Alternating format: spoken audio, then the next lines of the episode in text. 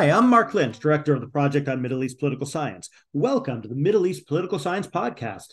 On this week's episode, we talk to Lisa Hajar about her new book, The War in Court, about Guantanamo and the legal campaign to try and end American torture. Then we have an extended conversation with Yezid Sayigh about the Egyptian economy, the role of the military, and the prospects for its new deal with the IMF. Thank you so much for listening to our program.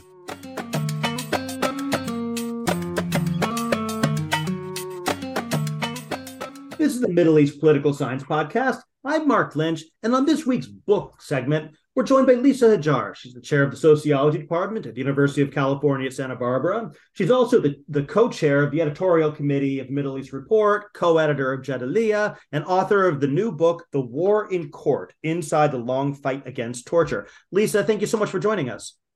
Thank you for having me. So this is a riveting narrative of really what has to be one of the most depressing and shocking moments in American history, and it was a real pleasure to read. Can you tell us a little bit about how you came to this topic and what made you decide to write in this style?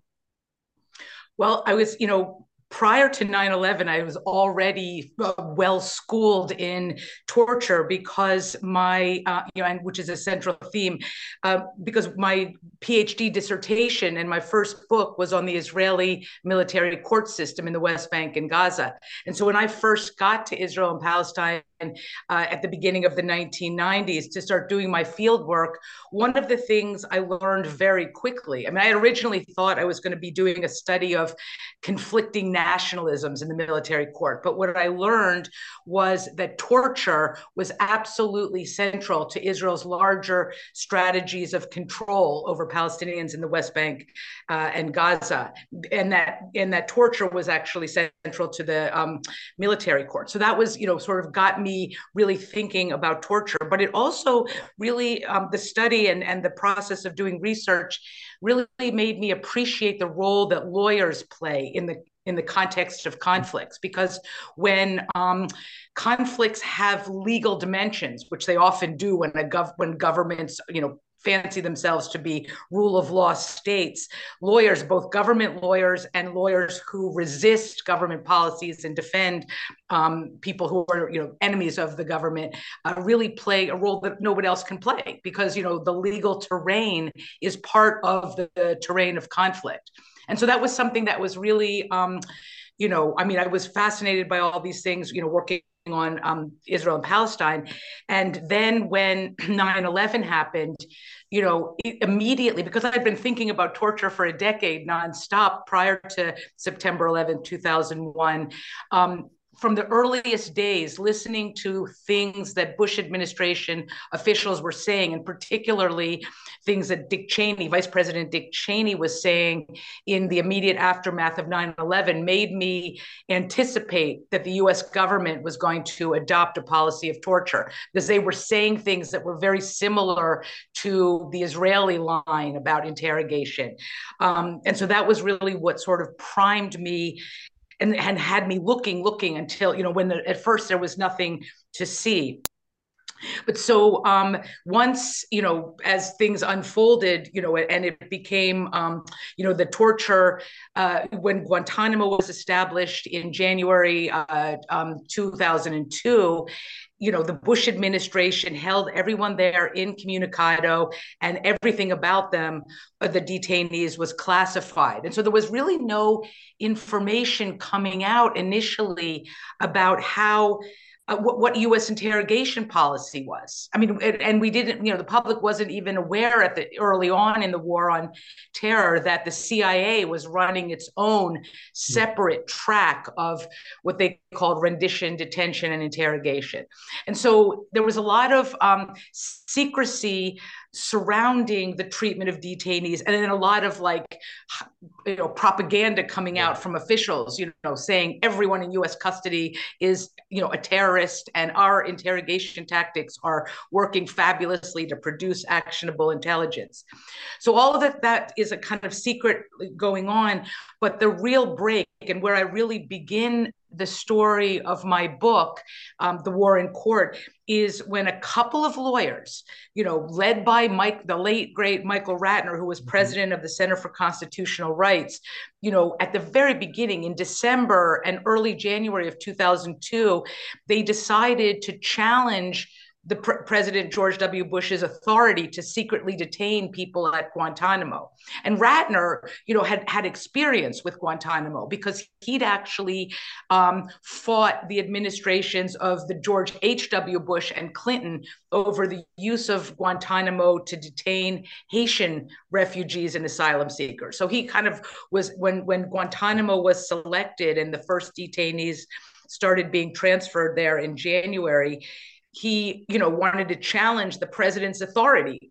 So before we get to the courts, which is really, that's the centerpiece of the book, is the way all of these lawyers and people try and bring this thing to light. Let's talk a little bit more about what we now know about what was going on in terms of expanded interrogation, the black sites, rendition, because it was really quite shocking in many ways, the secrecy that you're talking about, right? That all this was happening and the ability to keep it all classified right up until, well, anyway, you can tell the story better than me, but tell us a little bit about what we now know. Okay. So, I think that one of the most important things, and this will be particularly relevant to political scientists, is that, Vice President Dick Cheney and his legal counsel, David Addington, and a small group of right-wing lawyers from the White House, Pentagon, and Justice Department really banded together, and they took control of government, the national security policy. And what this really, they were motivated by something that's, a popular concept in right-wing legal circles, which is called the unitary executive thesis.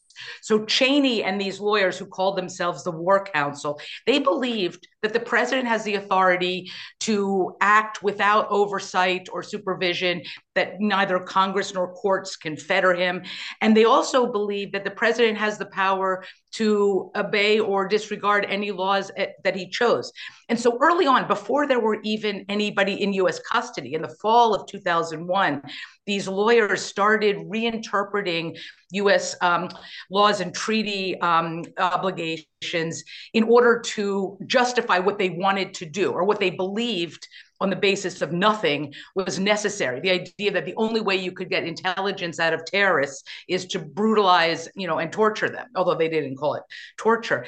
And so the whole legal framework was set for this. Guantanamo was created for that purpose, as a place where people could be held incommunicado. And the military, outside the US government jurisdiction, outside the law. That was what the War Council believed at the time. Right. And also that the military commissions that were established by a presidential decree on November 13th, 2001, were also, this new form of tribunal to try people that the government chose to prosecute, was also built for torture. It was basically, the establishing order for the military commissions was that prosecutors would have the prerogative to use hearsay, coerced statements, there would be no guarantee of confidentiality between defense lawyers and their clients. So the whole thing was really built to achieve objectives that people had from the very beginning, which was these terrorists are unlike any other enemies. We need to treat them in brutal ways in order to get intelligence out of them. So it was like a myth upon a lie upon a like a nonsense. It was just ridiculous.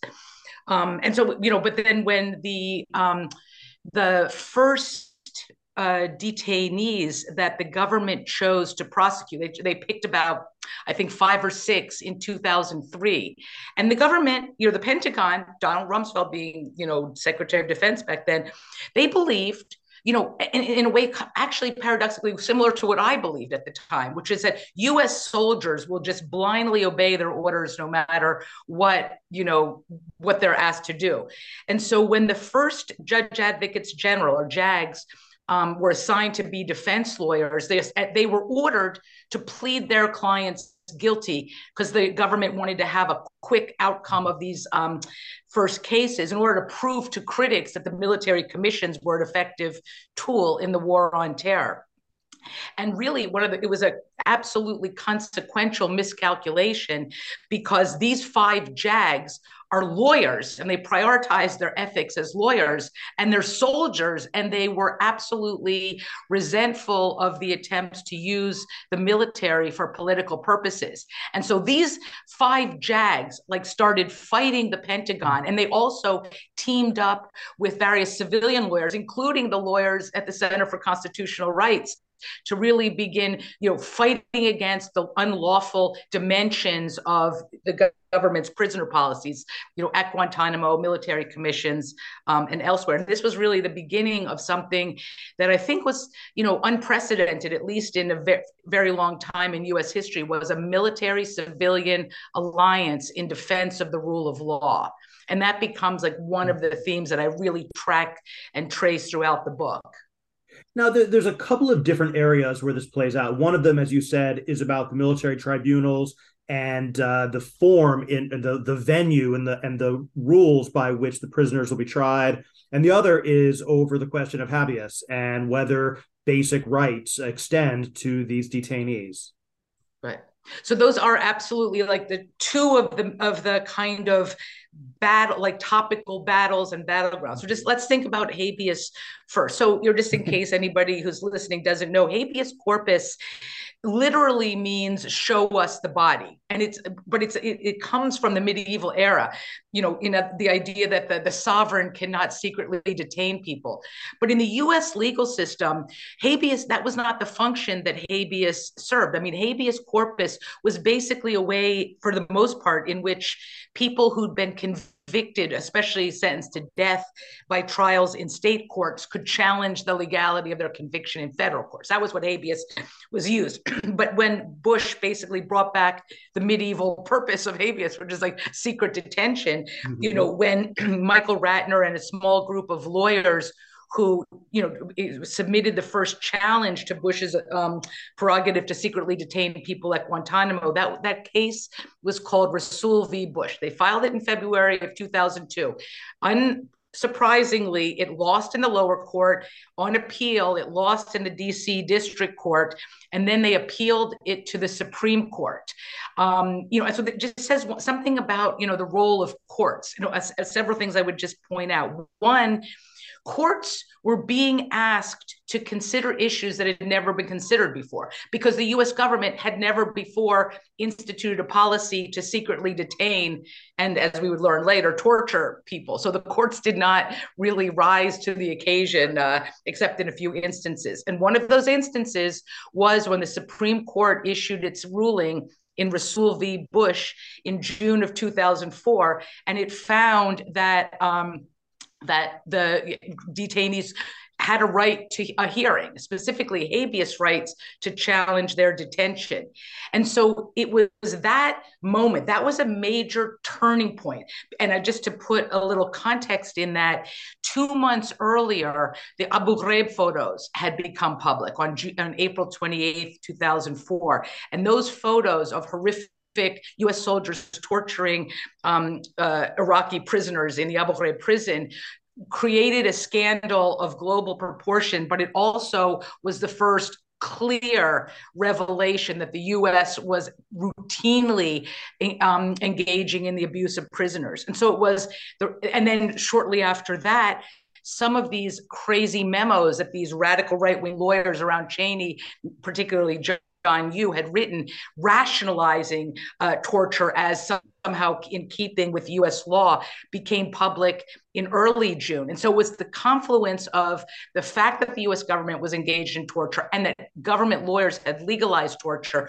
When the Rasul decision came down, it was that's where I sort of argue that that's when the war on court takes off, because that's when first dozens and then hundreds of lawyers, corporate lawyers, family lawyers, human rights lawyers, lawyers from every walk of the profession, Republicans and Democrats, started volunteering to represent Guantanamo detainees as habeas counsel. And so that, begins the process where lawyers, the first habeas counsel, Gita Gutierrez got to Guantanamo on August 31st, 2004. And then after her came many others. So the Bush administration wasn't able to keep lawyers out.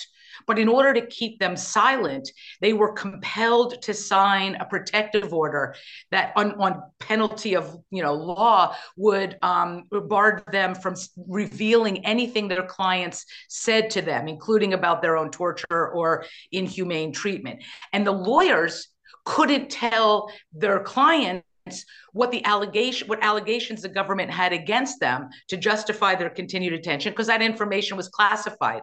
So lawyers, and we're talking at, when at its peak, it was probably between 500 and 600 lawyers and 100 law firms involved in this habeas litigation. They were the unwilling keepers of the government's secrets. And because the government had a control, through the enforcement of secrecy, could control the narrative, all kinds of, lies and propaganda about, what was actually happening were going on. So that was one major thing. Just to sort of finish out the habeas issue, after Rasul, Republican Senator Lindsey Graham introduced legislation to strip federal courts of habeas jurisdiction, and that act passed, court stripping. So in other words, Graham wanted to push courts back out of these issues. That was very much in keeping with what Cheney and the War Council wanted. But the next case, and then now we come to the military commission issue. So if I can back up, like one of the military defense lawyers in the first cohort, his name was Lieutenant Commander Charles Swift. And his client was a Yemeni named Salim Hamdan. And so Swift teams up with Georgetown University law professor Neil Katyal, and they decide to fight the Pentagon over the legality of the military commissions. And so Swift files Hamdan v. Rumsfeld in 2004, I believe. And then, in fact, Swift and Hamdan win, the first round. The D.C. District Court finds that Hamdan cannot be prosecuted in these tribunals until his status has been determined by a normal tribunal. Anyway, the Bush administration appeals. In the appeals court, they overturn that decision, and basically that three-judge panel on the DC District Court, one of the three was John Roberts, who the following year is appointed Chief Justice. They basically, overturned that thing, said courts have no jurisdiction and accused terrorists have no rights whatsoever. So kind of validating, the vision of Cheney and the War Council.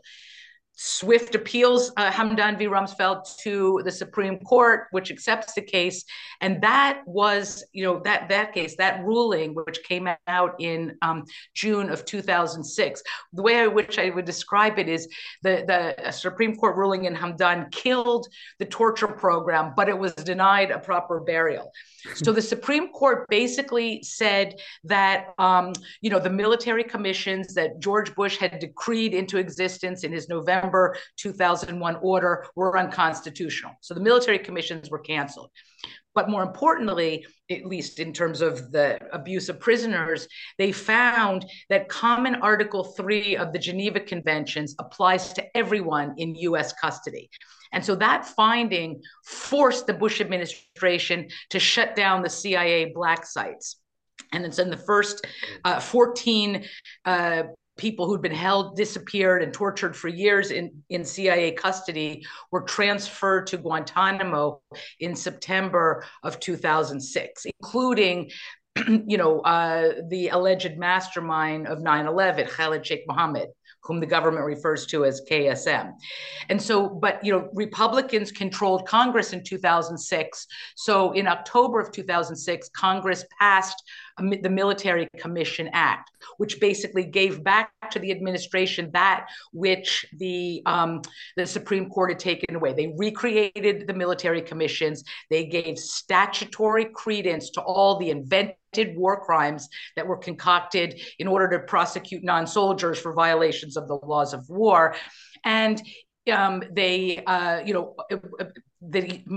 Military Commission Act, or the MCA, also had an element in which it granted ex post facto immunity for any U.S. official or agent of the state for war crimes. So the Military Commission Act really completely validated the kind of vision that Cheney and the War Council had conceived in the earliest days after 9/11. So it's at that point then that military commission trials start kicking up again. Now, one of the things which is really interesting is that one of the main fronts, it seems to me, that the lawyers are fighting on is just over secrecy and the access to information itself. I mean, when the habeas things begin, they can't even get the names of the people who are being detained. When the military lawyers or the JAGs are trying to defend their clients or what's happened to them, they don't even know what the regulations are governing what the interrogators are allowed to do. Talk about this a little bit more, the role that all of this plays in discovery and in terms of, as you said, you can't even what happens inside the prisoners' heads is classified. It's really quite extraordinary. Right.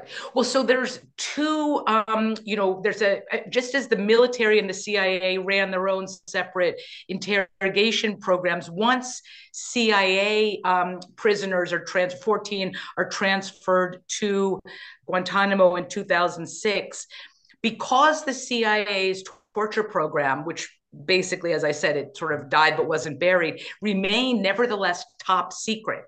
Those 14 people, they're the so-called high-value detainees. Their own memories of what the CIA did to them were classified.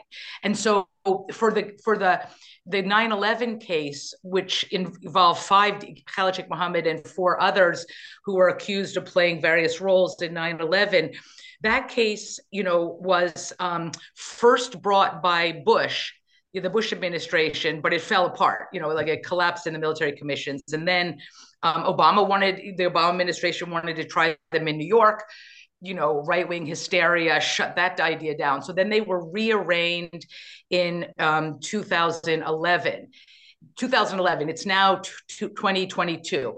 That case has not moved beyond the pretrial phase for over a decade. Why? Because the government is trying to prosecute people, and one administration after another was trying to prosecute people, and portend that it was a fair and judicious process. And yet the conditions of the defendant's confinement for years is a classified secret, and what was done to them, and no one could access them except their own lawyers who have to have top secret clearance. And so you had in the 9/11 case and another case involving one defendant, Abdel Rashim al-Nashiri, who was accused of being the mastermind of the bombing of the USS Cole off the coast of Aden in 2000, who'd also been tortured by the CIA. These two death penalty cases were basically where the fight over the truth about torture was waged, really from 2011 until the present. But the other, people who were prosecuted during the Bush and Obama administrations in the military commissions who'd been tortured by soldiers, it was a different kind of secrecy. So, soldiers are different, once it became clear that there was a military torture policy, and the exposure and the critiques, even, Senator John McCain led the campaign to clean up the military's house, for that. So the military sort of got out of its torture, the active torture through interrogation business. But you do have a lot. I mean, there's much less secrecy in military commission cases, relatively speaking, than there are in the cases involving the former CIA detainees. But you still see, so for example, the detainee who what we would sort of characterize as detainee zero for the Guantanamo torture program was a Saudi named Mohammed al-Qahtani. And he was transferred. When he was captured in Afghanistan, he was transferred directly to Guantanamo in 2002. And then the government, the FBI, started speculating that this guy, Mohammed al-Qahtani, might have been the missing 20th hijacker. And so therefore he would be implicated in 9/11. And so this suspicion motivated Rumsfeld to authorize the use of interrogation tactics that the White House had approved for the CIA at Guantanamo for al-Qahtani, and then they very quickly became, standard operating procedure. So that was like the kind of military torture program at Guantanamo that then gets kind of cleaned up in 2005, 2006, as a result largely of the work John McCain did to pass legislation and revise the Army Field Manual. But one thing I would say, Qahtani was charged the Bush administration in the 9/11 case, when they first brought charges against the 5 former CIA prisoners and Mohammed al-Qahtani, the convening authority of the commission, Susan Crawford, had to dismiss the charges against al-Qahtani because he was tortured by soldiers rather than secret agents. And when she told Bob Woodward in 2009, we tortured al-Qahtani, she was the first and last Bush administration official to acknowledge torture at Guantanamo. And so although the active torture interrogations stopped, there's still what we see vis-a-vis the narrative, or what Americans' public understanding is. There is no common narrative. There is no shared understanding about torture, its inefficacy, or whatever. And so we are in 2022, we are still living in a world where there are widely and wildly divergent understandings of what happened and what the meaning of what happened was in terms of torture. On that and on the secrecy question, I guess I knew this before, but it was quite stunning. The Senate Select Committee on Intelligence report, which actually investigated all of this, and then they kept the vast majority of it classified, and then they took all the copies back and tried to destroy them all. Right. Yeah, that's something that really evinces how partisan this issue has begun. And let me just say that according to public opinion polls between 2015 and 2017, when they ask Americans, what do you think about torture? It's kind of split between those who oppose it and those who support it, but 70% of Republicans support torture. So the Republican Party is the pro-torture party, clearly, although that doesn't mean that you can explain everything through partisanship alone. But yes, so the Senate Select Committee on Intelligence was authorized right after Obama took office in 2009. They undertook a massive study of the CIA's RDI program in order to basically say what happened and did what the CIA did work. And so when the report was, done, there was a lot of fighting. And in fact, the CIA actually spied on Senate staffers. That's the subject of the movie, The Report, starring Adam Driver. So when the report was released, the only thing that ever came out in 2014 of the 300-page report was a 525-page, heavily redacted executive summary. That's all that ever came out in public. But even then, that was 2014. It was an election year, and the report came out in December. In January, Republicans had taken control of the Senate. And so the new head of the Senate Select Committee on Intelligence ordered all of the copies of that report that had been distributed to other government agencies to be returned to the Senate with the intention of destroying it. And today, to my knowledge, only 2 copies of the entire report still exist. One of them is locked in a safe in the Pentagon on the order of one of the past judges in the 9/11 case, although the defense lawyers have never gotten the right to see the report. And the other one was Obama put it into the his presidential archive, but in a wimpy, typically Obama-esque way, he basically said that it cannot be accessed for the longest time available by law, permittable by law. And so the truth about torture is both secret and controversial and disputable. So it's like there's no way to come to terms with what this, with all of this stuff means. And we're not done with this, we're still living in the war on terror as long as Guantanamo remains open and people remain there. So you describe this in partisan terms, but a big part of your book is that Obama comes into office pledging to close Guantanamo, and then it just doesn't happen. And these military tribunals are recreated, and the story just continues. Mm-hmm.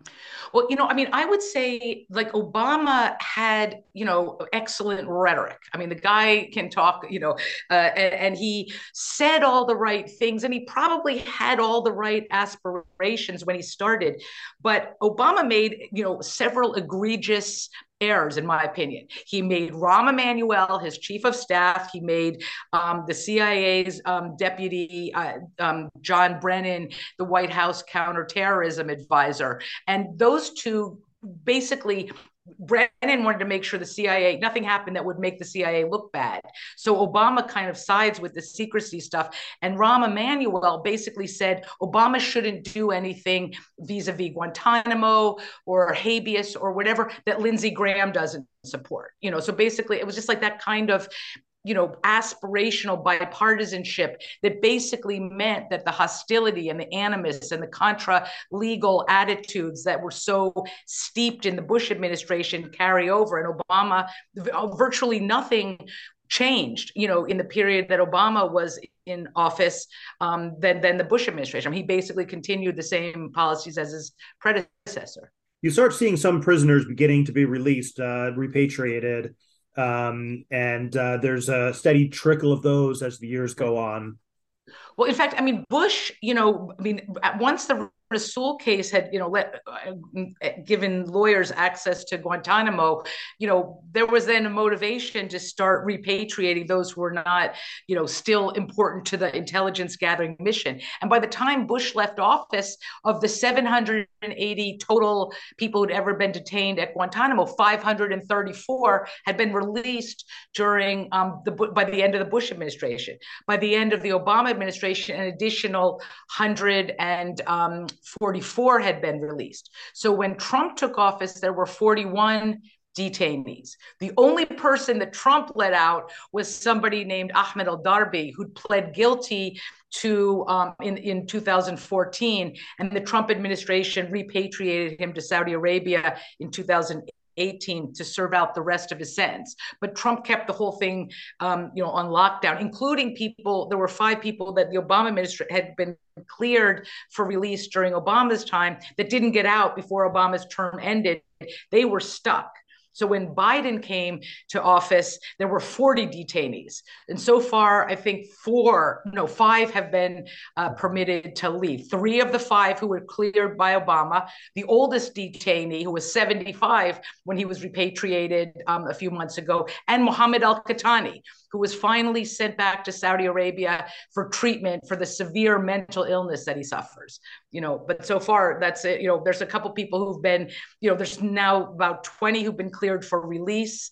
One of the CIA prisoners, Majid Khan, had pled guilty in 2012, and his sentence is up, but the Biden administration hasn't released him yet. So he's like serving a post-sentence incarceration. So it's, you know, it's like the part of the bigger story of this, and this is something where I think that the book tries to give readers a deep and broad understanding of both what happened and the logics behind different events.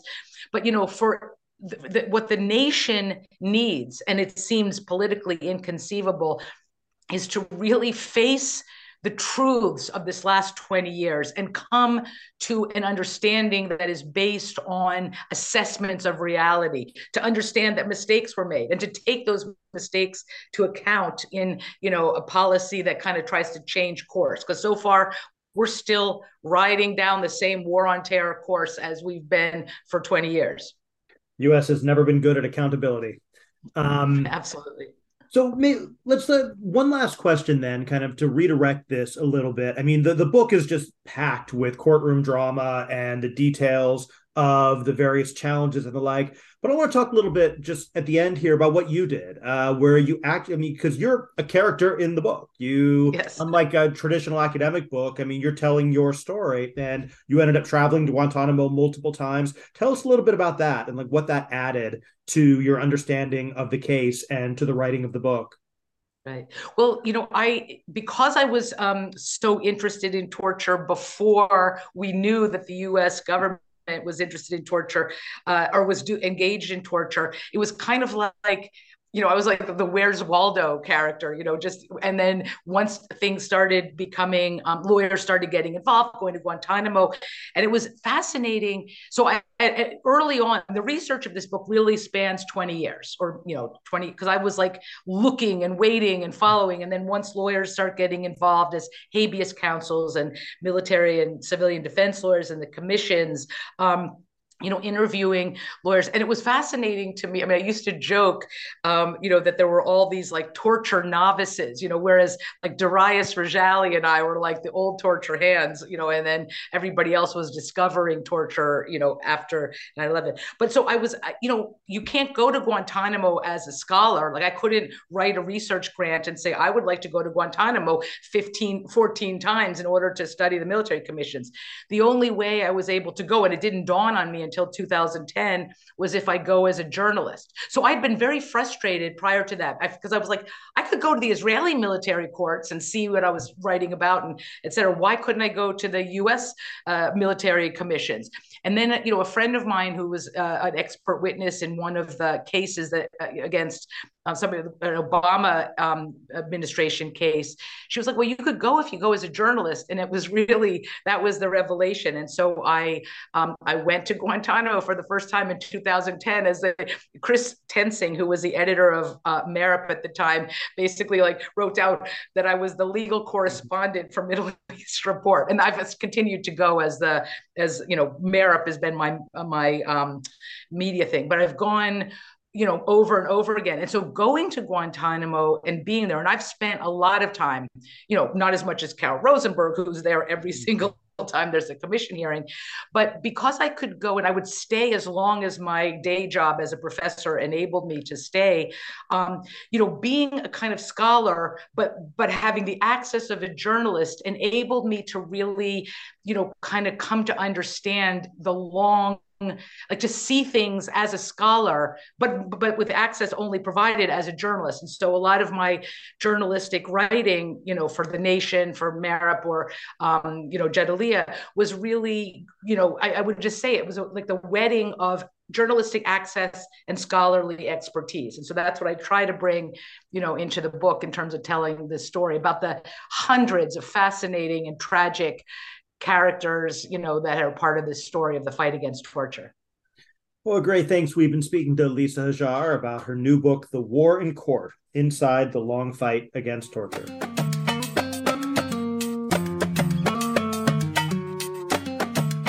This is the Middle East Political Science Podcast. I'm Mark Lynch, and this week we're joined by Yezid Sayigh. He's a senior fellow at the Malcolm Kerr Carnegie Middle East Center, a prolific author on a whole range of topics. Yezid, it's a real pleasure to have you joining us. Thanks for coming on the program. It's great to do this. My first podcast ever, I think. Excellent. So I guess to start with, the IMF and Egypt recently signed a deal which seemed to surprise some people. It seemed to actually take on the question of the Egyptian military's role in the economy. You're the author of probably the most authoritative report on Egypt's military and the economy, the Owners of the Republic report. And in your writings, you were somewhat optimistic about this. So tell us a little bit about what happened and how you understand what's going on right now. I don't believe I was optimistic. What I said was that the framework that the IMF and the government of Egypt have agreed for the latest loan on paper could be pretty fantastic. One of the most important things that the government of Egypt has committed to is to bring all state agencies, these are what they call public companies, public business sector companies, general economic authorities, and this is the remarkable thing, all military companies and agencies under the same legal and regulatory framework, so that the military are no longer distinguished from their civilian counterparts among government agencies, that is, and that the whole of all government or state agencies, companies, and so on that are active economically have to not only operate according to one single framework of laws, regulations governing procurement, auditing, financial reporting, and so on, but that all this must level the playing field with the Egyptian private sector. Now, if that were to be implemented, that would be revolutionary. It would go against the entire mode of functioning of the Egyptian political economy since at least the nationalization of 1961 and onwards. And therefore, it would be the single most important transformation of how the Egyptian economy functions and performs since Nasser nationalized the economy. So it, you know, this on paper has this tremendous promise. The problem is that it's almost entirely make-believe. I doubt that the government of Egypt takes it seriously. They completely lack the political clout to see this through, not only enforcing the military to subject themselves to the same laws and regulations as their various civilian counterparts, but the government is unable to make even state-owned companies, civilian companies and authorities comply completely with, you know, existing frameworks. So the idea that they can bring all this about somehow is pure sort of, it's miraculous, it's magical thinking.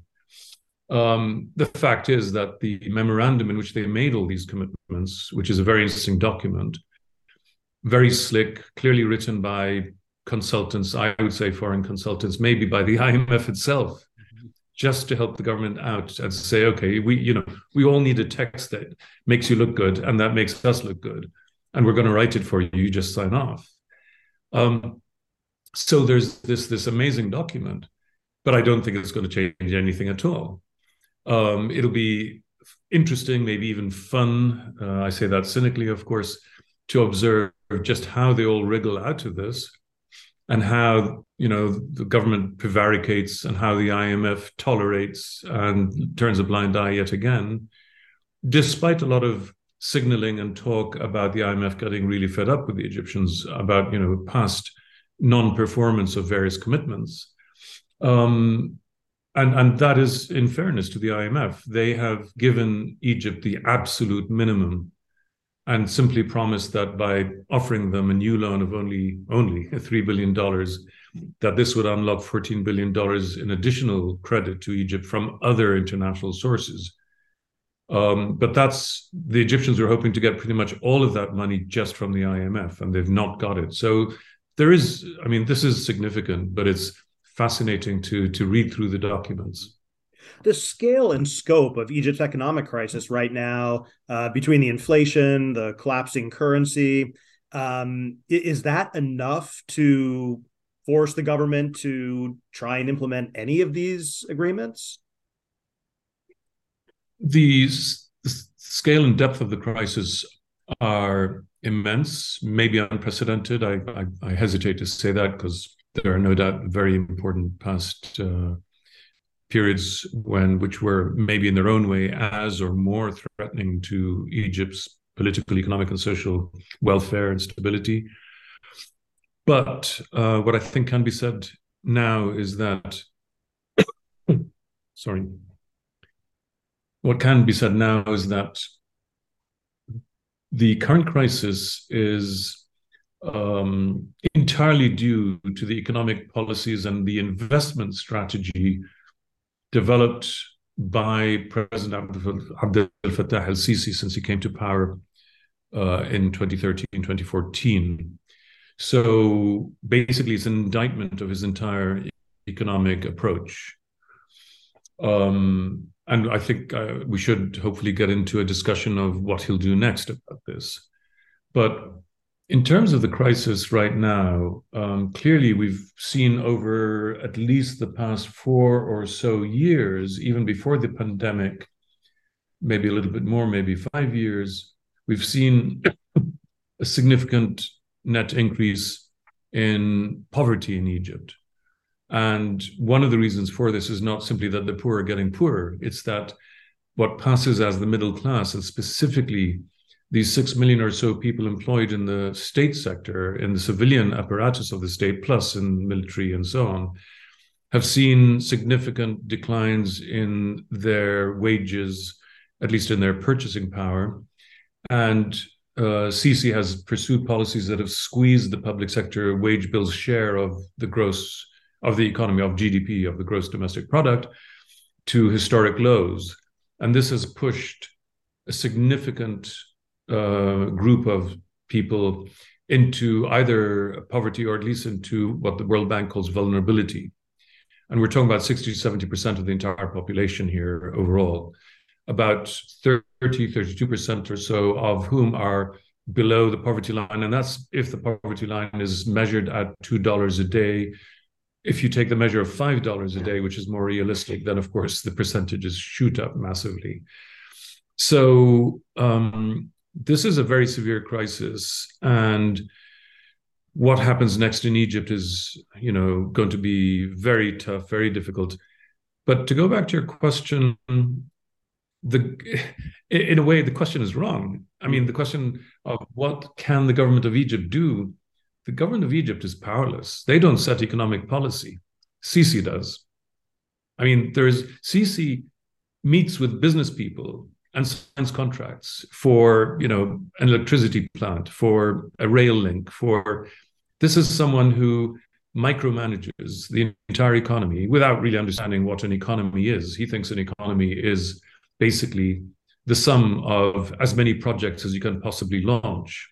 And that therefore, the more projects, then presumably the bigger the economy. He doesn't understand that economies are organic things, social things that operate in very different ways. So he's running all over the place, endlessly launching, inaugurating, and signing off on new investments and new projects. The government sits by haplessly. I mean, there is not a minister in government, this government, the preceding government, or the next government, who have any genuine autonomy or authority, not because they're incompetent. There are many hugely competent people within, you know, this system, within this administration, regardless of whether I agree with their economic political thinking or not. But that's a different matter. The point is there's immense talent there, but the president sidelines it. So the government has no means in its hands to change. The president would have to change. But even he, while being the single most powerful person in the country, must also contend with the powerful members of his governing coalition, starting with the military, going through the interior ministry and the police and security services, also the semi-independent General Intelligence Service, which reports directly to him, senior judges, senior state managers in, you know, state companies or in other key agencies. These are all part of his coalition. And he has to keep them pretty while, you know, using them. So all powerful he may be, but he also has to make sure that these various coalition partners are complying, are not standing in the way of his policies. And hopefully we'll get into some discussion of some examples of how they stand in the way of some of his most cherished pet projects. But it seems it's really about this logic. The 90% can live in poverty as long as this 10% remains happy. Now, he would, I'm sure, never put it that way. But he's quite a remarkable person. I mean, fantastic to, or fascinating rather, to observe and to try and understand.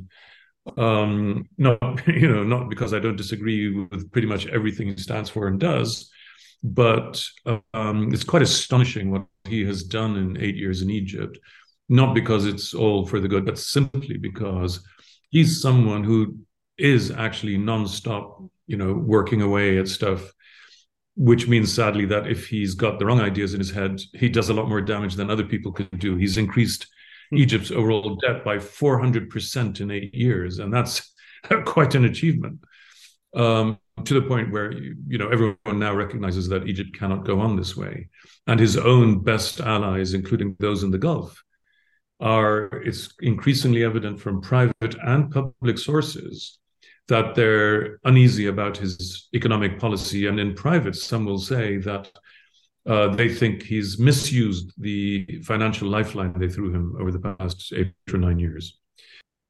So Sisi has taken on such a dominant role And one of the things which is very clear from the report that you did last year, The Owners of the Republic, is just how different the Egyptian military's economic role has been since Sisi took power. This is not the same military from the Nasser years or the Sadat, even Mubarak years.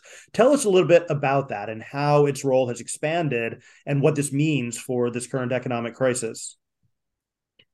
That's a fascinating question, not an easy one to tackle. And I've struggled a lot with it myself, partly because this is a beast that keeps changing. It's evolving constantly. It's quite fascinating, again, to observe and to try. I mean, I have to run all the time to catch up and try and work out what certain things mean that are different. Are they really different, and how different than what I observed 2 months ago?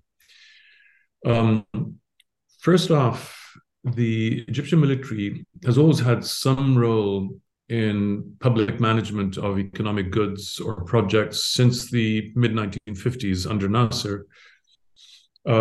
However, having said that, I disagree strongly with a lot of analysis in the past that has regarded the Egyptian military as always having what is called, or what they call, an economic empire. I don't think that was true at all until the last decade, what I would call an actual empire. They had an enclave prior to 2011 under Mubarak.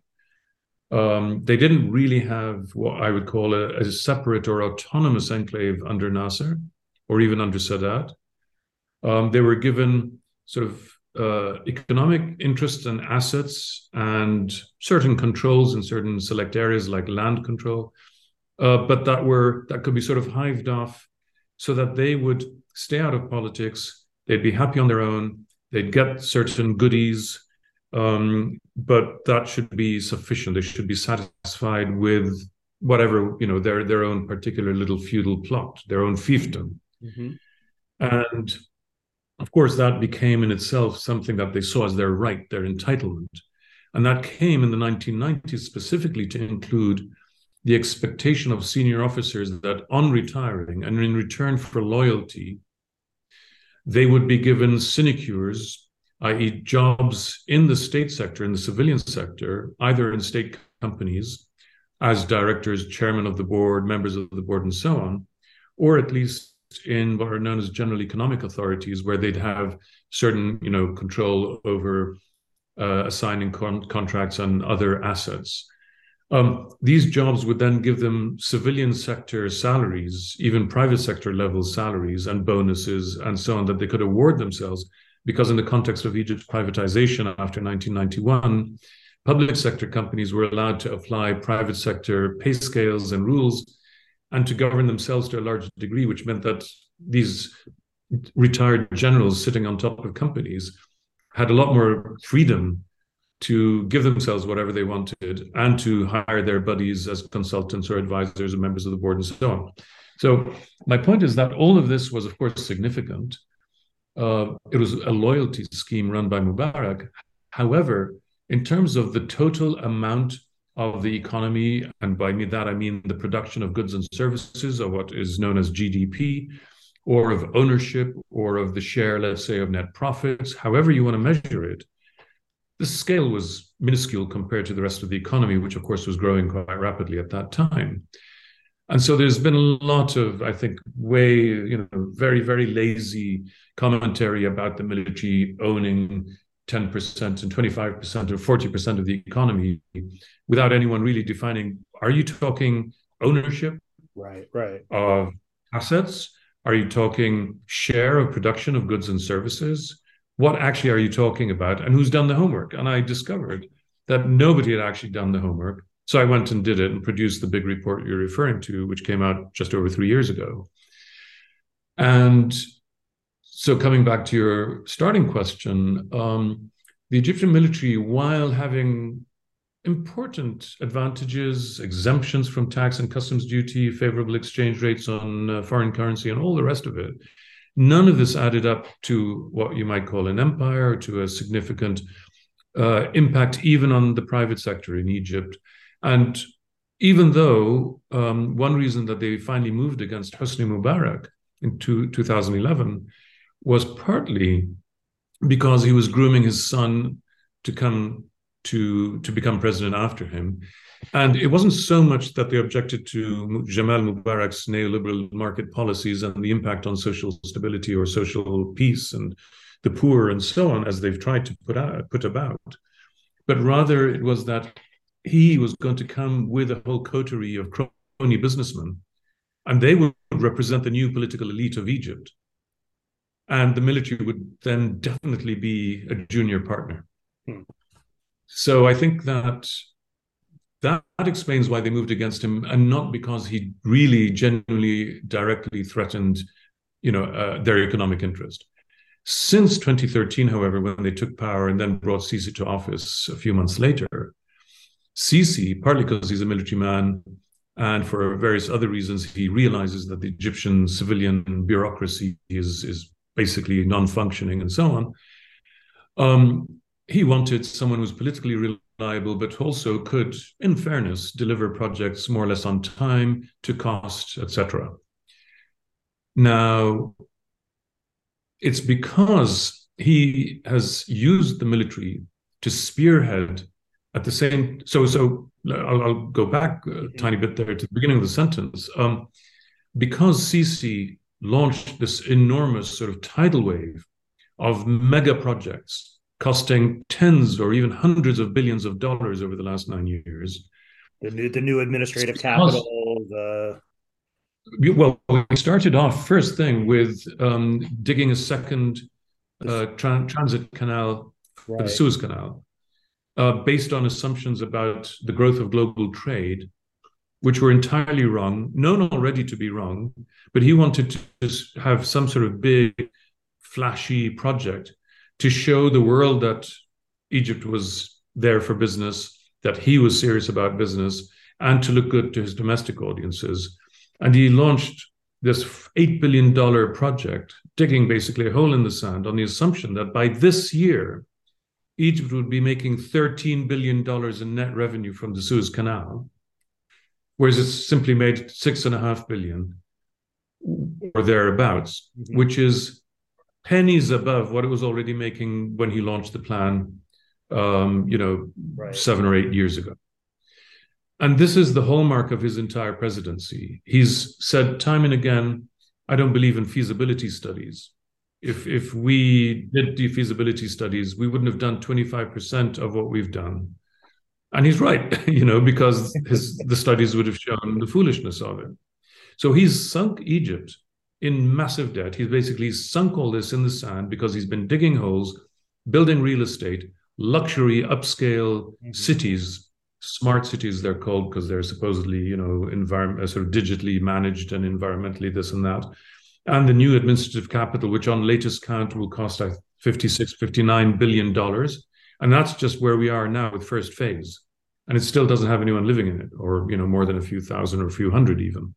So he's taken on a massive gamble. And the military have been, of course, an obedient tool in all this, but also a partner which was happy to rake in its share of the income, because the way the military work in all this, and this is partly what I was trying to establish in my big report, is they don't have a fixed management fee. The government basically says, all right, we're going to invest $10 billion in building housing. And they then give the military the contract. And much of what has been given to the military has been given on what is known in Egypt as direct award, i.e. non-competitive, no-bid contracting, which the military has also been given the power to do. So when the military doesn't actually build all this. The military then subcontract all the work to private sector companies, and they take their cut. Now, that's what I was trying to say, which is there is no fixed management fee of, say, 5% or 10 or whatever percent. So we could maybe know how much the military is making based on knowing what the government budget for that project is. What actually happens is the military negotiate with the subcontractor saying, you've got $8 billion to deliver these X thousand housing units. And in fact, what they usually do is they go to multiple private sector companies and say, you get 10 buildings, you get 2 buildings, you get 15 right. buildings, you get 500 buildings, depending on the scale and size of the company. And in each case, they say, you're getting, 8 billion, let's say, or 800 or whatever, which you and I know is actually 80% of the budget they've been given. They determine what their profit margin is going to be. And it can go reportedly anywhere from 5 to 30%. But it's not a fixed fee. That's what they take. What's critical here is that the private sector companies that take on these contracts often can barely make a profit or actually at all. In fact, they might even be making a loss in accepting the contract. But they know that if they don't accept this contract at a loss, they won't be given any future contracts. Right. So they accept the loss. And if then things happen, like the Egyptian pound is devalued, and these people then have to import certain critical goods, materials, whatever, for the project, which have to be bought from outside using dollars, and suddenly the dollars are going to cost them 20% extra or whatever, tough luck. Right. They have to incur the loss.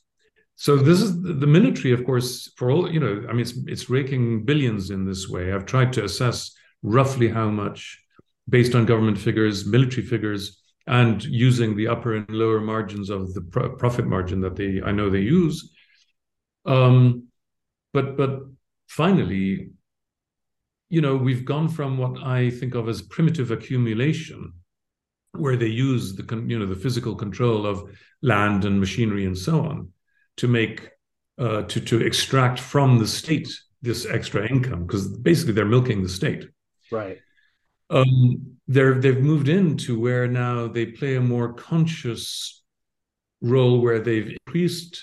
They're taking a value-added approach, which increases the value of what they get, i.e., they tried to get into the ICT sector, information communications technology, to IT, to the fourth generation technologies, they now chair the 4IR program in Egypt, for instance, which designs how to capitalize on this, high value added approach to the economy worldwide. They sit on the Investment Development Authority. They now take part in setting policy, which they're a part of and a beneficiary of. They now produce cement and steel, which they didn't 10 years ago, on a huge scale. We're talking 20 to 24 or 5% of the entire cement or steel sectors, which used to be 99% private sector held. They now account for so much of it that they both are the main buyer of the goods, because they run all these construction activities, and they sell, and they're the bigger seller and buyer in the market, which means they're both monopolistic and monopsonistic. So it's an extraordinary situation which transforms their role from simply being, a hewer of whatever wood and they don't just push bricks around and stuff. They actually now do things that are on a higher scale. And once you've gone that far down the road, simply saying, okay, get the military out of the private sector doesn't really make much sense. Well, it's a little harder than that. Me and you and whose army? I mean, right. who's going to shift them? Well, so that actually brings me to my next question. Exactly that. So when you began, you mentioned that the current political coalition that's supporting all of this includes the militaries you've been describing, but you also mentioned the police, the judiciary, the intelligence services, each of which you see as having some degree of autonomy, it sounds like, from the military. So how does that all hold together when the military's taken on such an active and kind of controlling place within the economy? Where does the rest of Sisi's coalition fit in? Right. So the military are basically the people in the economy. And with the exception of the General Intelligence Service, there's no one else or no other institution that plays anything like that role or even attempts to. There have been feeble attempts by the Interior Ministry to set up its own chain of food trucks, sort of retail and retail stores called Aman, which, you know, is tiny and minuscule by comparison. Only General Intelligence has anything worth mentioning, and it's on a tiny scale also compared to the military. They mainly have acquired a very strong position in media and broadcasting and publication and so on, scooping up various private channels and newspapers and so on. And this has a lot to do with the regime's strategy of controlling the public space and discourse and, you know, controlling nationalist mythology and all the rest of it. That's, and they have a few other interests. Historically, they've been very important in gas and oil, and they were part of the Mubarak regimes. They negotiated deals with the Israelis and with others in the past. It's not clear to me that they still hold that alone without the military anymore. But generally, it's the military who have, you know, the machinery, the engineers, the all the rest of it, and therefore can claim with some justification to actually know what they're doing when it comes to building roads and bridges and tunnels and all the rest of it, and who have, you know, a massive army of conscripts to help out. And I do want to say that although they use conscript labor for sure, that is really a small part of the picture. Far more important is that they have employed via private sector companies, the contractors, subcontractors. They employ, they say, and I think it's very plausible, 5 million people, not in a permanent way, you know, but on and off. This is far more important than the conscripts. So the way in which the others are kept happy is different. They get to be part of the new emerging sort of state functionary elite who can afford to move into these new luxury cities like, you know, New Alamein, Jalala, quite a few others, the new administrative capital, and where they'll be given government assistance and subsidies to help them get in, because the government does want people moving in. So they're part of a new elite, along with senior officers, of course, who used to live side by side with, you know, fellow citizens and family members, cousins, whatever, in Mohandisin or Du'i or wherever in the heart of Cairo. And many of the Egyptian I've spoken to who says, you know, my cousin is an army officer, no longer lives here. He's out in XY in these nice new compounds with, you know, lawns and swimming pools and far away from the dirt and grime and the working class and so on. So there's a whole fantasy here. Creating real social, there's this whole not just political and economic distance. Well, exactly. So what's fascinated me, and I haven't had the time and maybe the tools to do the in-depth study, and I'm really hoping that others who are far more competent to do this will do it. The sort of people who are doing some fantastic work, for instance, in the Amran Observatory on, you know, urban space, other sociologists, people like Sakhar Noor, who's, you know, does an agricultural economist, people who actually look at what happens in at village level, at neighborhood level. The social aspiration of this new elite is fascinating. It's familiar from Brazil to Turkey to the USA. People want to live in gated compounds, who don't want to see the poor, don't want to see the dirt. That's what all this is about. Finally, Egypt is getting, you know, a 21st century rail network. It's not to help increase the percentage of freight delivered by rail across Egypt, which would be the most economical way of doing it, but which receives only 1% of investment in infrastructure. Most of the investment in transport goes to roads, 98% basically, which means more cars, more pollution, but also more tolls for the military, who have the monopoly on intercity highways and tolls and so on. But it's part of this whole conceit of being part of Dubai, being like Saudi Arabia's Neom. You look at, just today, I downloaded an image of what has actually been built in the center of the new administrative capital. And it really looks like Dubai or Abu Dhabi. It's their dream. This is their daydream. And what it does to the rest of Egypt is sort of, well, you know, if you're good people, you no longer do bad things like revolutions. We will give you, and it's this, you know, sort of paternalistic, charity-based approach. So the sort of upper middle class conceit and the vanity that lie behind all this are fascinating, horrifying too, to me anyway. And I really, really hope that people listening to this will dig into this. It's you can read it discursively. I'll just throw one last thing in here, which is one of the things I'd love to dig my teeth into in like just a small blog post, I guess, is the discourse that goes along with this. Part of that is Sisi's buzzwords, and it could be localizing technology.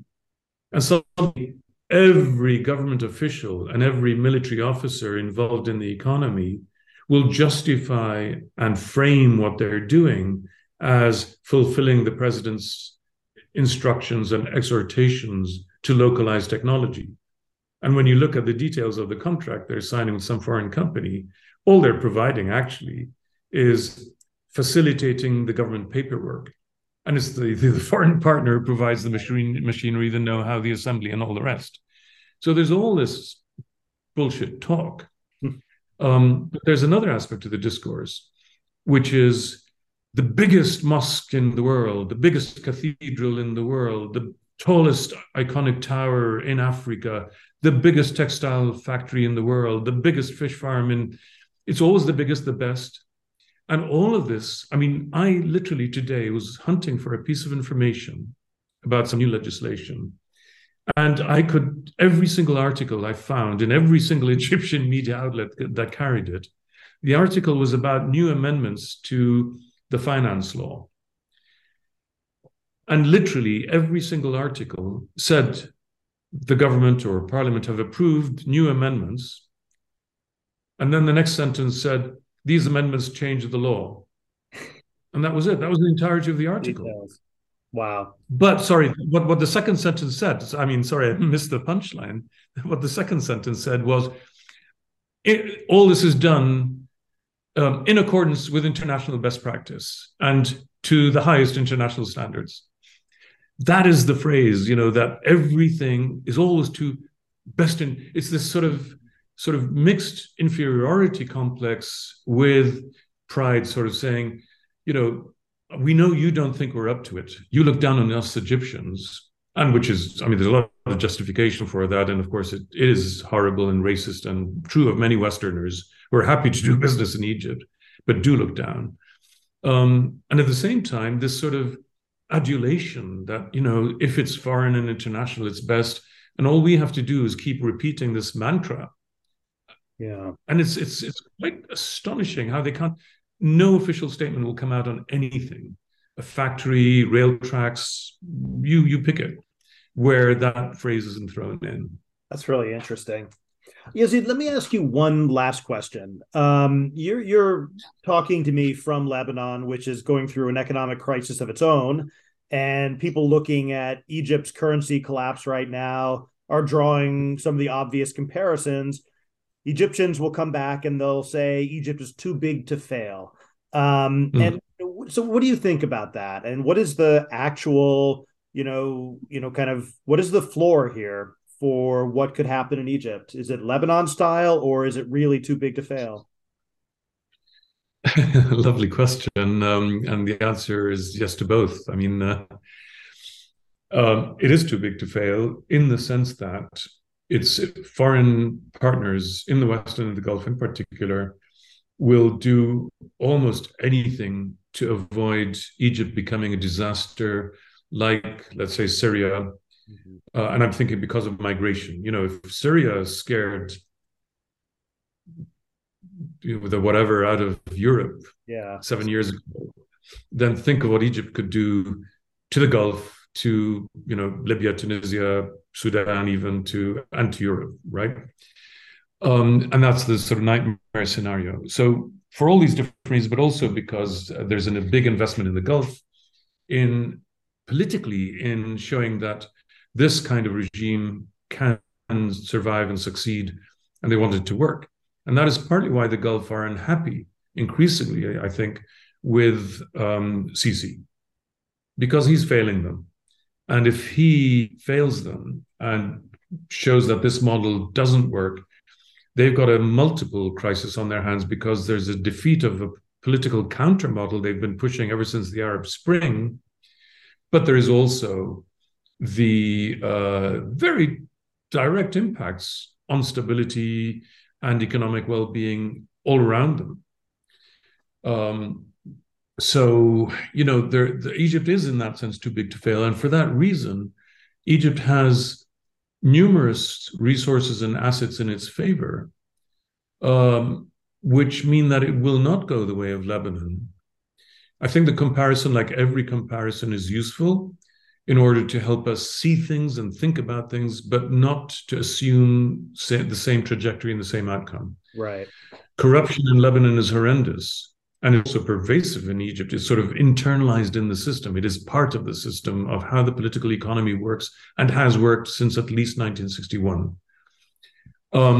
In a way, the military do very little that everyone else in Egypt doesn't do as well. You know, it's not as if they're unique. However, corruption in Egypt doesn't function in the way it does in Lebanon. It functions differently. Its impacts are different, etc. So I'm not valorizing anyone. I'm not saying anyone's good or bad, good, better or worse, simply that Egypt has multiple resources, including, a lot of very significant economic assets, natural resources, infrastructure, and, an industrial legacy in manufacturing and so on, and advances in agriculture. I mean, they've got a lot going. Egypt is a country that could be a fantastic success story. And part of what's so, makes me upset and sad is just how much human potential is being wasted by people who are grasping, brutal, narrow-minded, etc., and have this overweening belief in themselves. It's offensive to the fact that Egyptians are fantastically creative and productive, hardworking, and all the rest. So, as are the Lebanese. In each case, these elites who've grasped power like leeches, but they do it in such very different ways. And whereas Lebanon can be cold-shouldered by the West and the Gulf with horrible consequences for the people, and in ways that ultimately the elites manage to adapt to and still make money out of, in Egypt, the consequences of crisis are at least as horrendous and more horrendous, because the poor in Egypt are way poorer even than the poor in Lebanon. But Egypt, despite all of this, has resources and assets it can still use, and that will continue to allow it to sort of surf the crisis to some extent. All that said, continuing to operate in the same way as before is not a viable option. Unfortunately, I think Sisi and his partners, and here I'm thinking the military in particular, think they can go on doing the same old thing. Well, not the same old thing, I'll correct myself. They are modifying and adapting. But I feel that their modifications and adaptations actually are to intensify the state role in the economy at a time when they're pretending to open up the economy to private participation.